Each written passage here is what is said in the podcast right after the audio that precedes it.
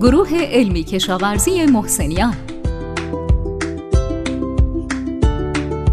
به نام خدای بزرگ سلام حالتون چطوره؟ امیدوارم در این روزهای سخت و در عین حال گذرا قوی و قدرتمند باشید و پر امید به فردا. سلام به شما شنونده های همیشگی پادکست های سوها آگرین تک در این پادکست درباره افزودنی خوراک برای استفاده در گاف های تازه با هم صحبت می‌کنیم. گاف های تنش و چالش های زیادی رو در روزهای اول تا هفته های اول بعد از زایش تجربه می کنند. این تنش ها و چالش ها بر سیستم ایمنی گاف ها تأثیر می‌ذاره و اونها رو به مشکلات سلامتی و متابولیکی بیشتر حساس می‌کنه. برای اینکه گاف ها شروع خوبی برای شیردهی داشته باشند ضروری تا نیازهای جیره‌ای در دوره انتظار زایش و بعد از زایش تأمین بشن. بعد از زایش ماده خشک مصرفی تامین کننده نیازهای در حال افزایش تولید شیر نیست. در نتیجه گاف ها برای تامین این نیازهاشون شروع به بسیج ذخایر انرژی بدن می کنند که گاو رو در خطر بیماری های مختلفی قرار میده. این مشکلات متابولیکی در عملکرد شیردهی و تولید مثلی گاف ها تأثیر منفی دارند. چندین افسودنی خوراکی وجود دارند که توانایی حد اکثر کردن کارایی تولید و کاهش شیوع بیماری های متابولیکی در گاوهای تازهزا رو دارند. در این پادکست تلاش می‌کنیم که به صورت خیلی مختصر به معرفی هفت افسودنی کاربردی در گاوهای تازهزا بپردازیم. فقط در نظر داشته باشید که بعضی از این افسودنی ها برای گله هایی که دارای بهاربند گاف های تازهزای جداگانه هستند نتیجه بخشه. بنابراین در استفاده از این افسودنی ها حتما با متخصص تغذیه خودتون هم مشورت کنید. بله، یکی از افسودنی هایی که می‌تونه برای گاف های تازهزا مفید باشه مخمره.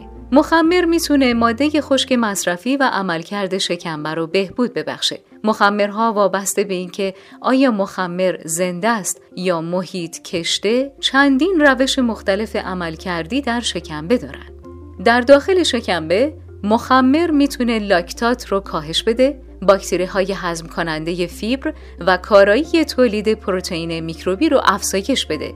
به دلیل سودمندی مخمرها در کل مراحل شیردهی مخمرها می‌تونن به راحتی در مزرعه استفاده بشن و احتیاجی به جایگاه جداگانه برای گاوهای تازهزان ندارن.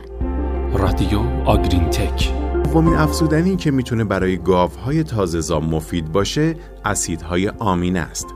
متیونین محافظت شده می‌تونه تولید شیر و مصرف خوراک رو بهبود ببخشه و با کاهش تنش التهابی عملکرد سیستم ایمنی رو بالا ببره.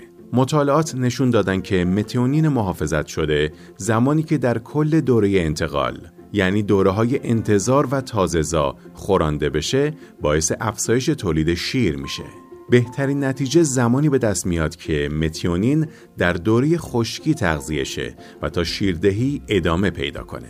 بنابراین گله ها باید بهاربند انتظار زایش داشته باشند تا بهترین نتیجه رو از این افسودنی بگیرن. افسودنی های دیگه برای گاف های تازهزا موننسین و کرومه. موننسین می‌تونه متابولیسم انرژی رو بهبود ببخشه. انرژی کافی برای تأمین نیازهای تولید شیر مورد نیازه طوری که نیازهای گاو برای گلوکوز در 11 روز بعد از زایش تقریبا دو برابر میشه. زمانی که ممکنه ماده خشک مصرفی برای تأمین نیازهای دام به تنهایی کافی نباشه موننسین پیش سازهای گلوکوز رو که مورد نیاز دامه آزاد می‌کنه. و کروم. کروم می‌تونه ماده خشک مصرفی و عملکرد ایمنی رو بهبود ببخشه. و از متابولیسم انرژی حمایت کنه. در اوایل زایش نیاز گلوکوز ها بالاست. کروم از عملکرد گاوهای تازهزا حمایت می‌کنه تا گلوکوز رو با کارایی بالا با افزایش فعالیت انسولین تقسیم بندی کنه. این منجر به افزایش گلوکوز در دسترس گاوها برای نگهداری، ایمنی، تولید شیر و تولید مثل میشه. افسودنی دیگه کلین محافظت شده است.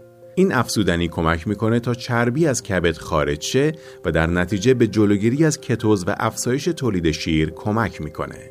در شروع شیردهی بیشتر گاوها تا حدی دچار تعادل منفی انرژی میشن که باعث میشه تا گاو منابع چربی رو برای انرژی بسیج کنه. این موضوع باعث تولید اسیدهای چرب غیر استریفه میشه. بخشی از اسیدهای چرب غیر استریفه به عنوان منبع انرژی در قدرت پستان مصرف میشن. اما بیشتر اون در کبد متابولیزم میشه.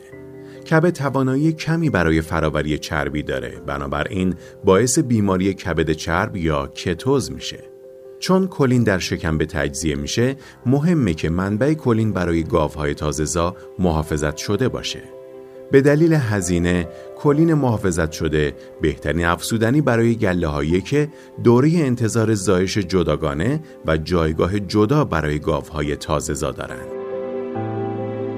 افزودنی دیگه ویتامین های گروه B هستند. این افزودنی ها در تعادل انرژی نقش دارن و می‌تونن سلامت و تولید رو بهبود ببخشن. ویتامین های گروه B شامل بیوتین، اسید فولیک، نیاسین، اسید پانتوتنیک، پیریدوکسین، ریبوفلاوین، تیامین و کوبالامینه.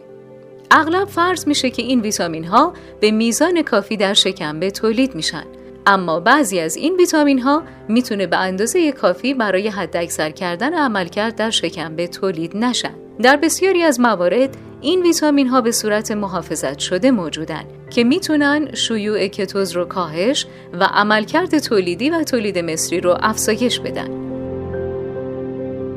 و افسودنی آخر توکسین بایندره. مایکوتوکسین ها می‌تونن در تمام مواد خوراکی علوفه‌ای و کنسانتره‌ای یافت بشن. این توکسین ها از قارچ ها و کپک ها منشأ می گیرند. زمانی که هنوز محصولات در مزرعه هستند یا به دلیل شرایط نامناسب نگهداری در انبارند. علاوه بر تأثیر منفی بر عملکرد شکمبه و ایمنی، مایکوتوکسین ها می‌تونن ماده خشک مصرفی و تولید شیر رو کاهش بدن. توکسین بایندرها باید در کل دوره انتقال مصرف شن که البته هنوز این موضوع جای بحث داره. به طور کلی گاوهای تازهزا در خطر بیماری های متابولیک مختلف هستند اما با مدیریت درست و همکاری با مشاوران مختلف و استفاده از افسودنی های مناسب گاوهای تازهزا می‌تونن شروع شیردهی خوبی داشته باشند. خوشحالیم که شنونده پادکست این هفته رادیو آگرین تک بودیم. با آرزوی لحظات و دقایق آرام در کنار عزیزانتون تا پادکست بعد خدا نگهدار خدا نگهدار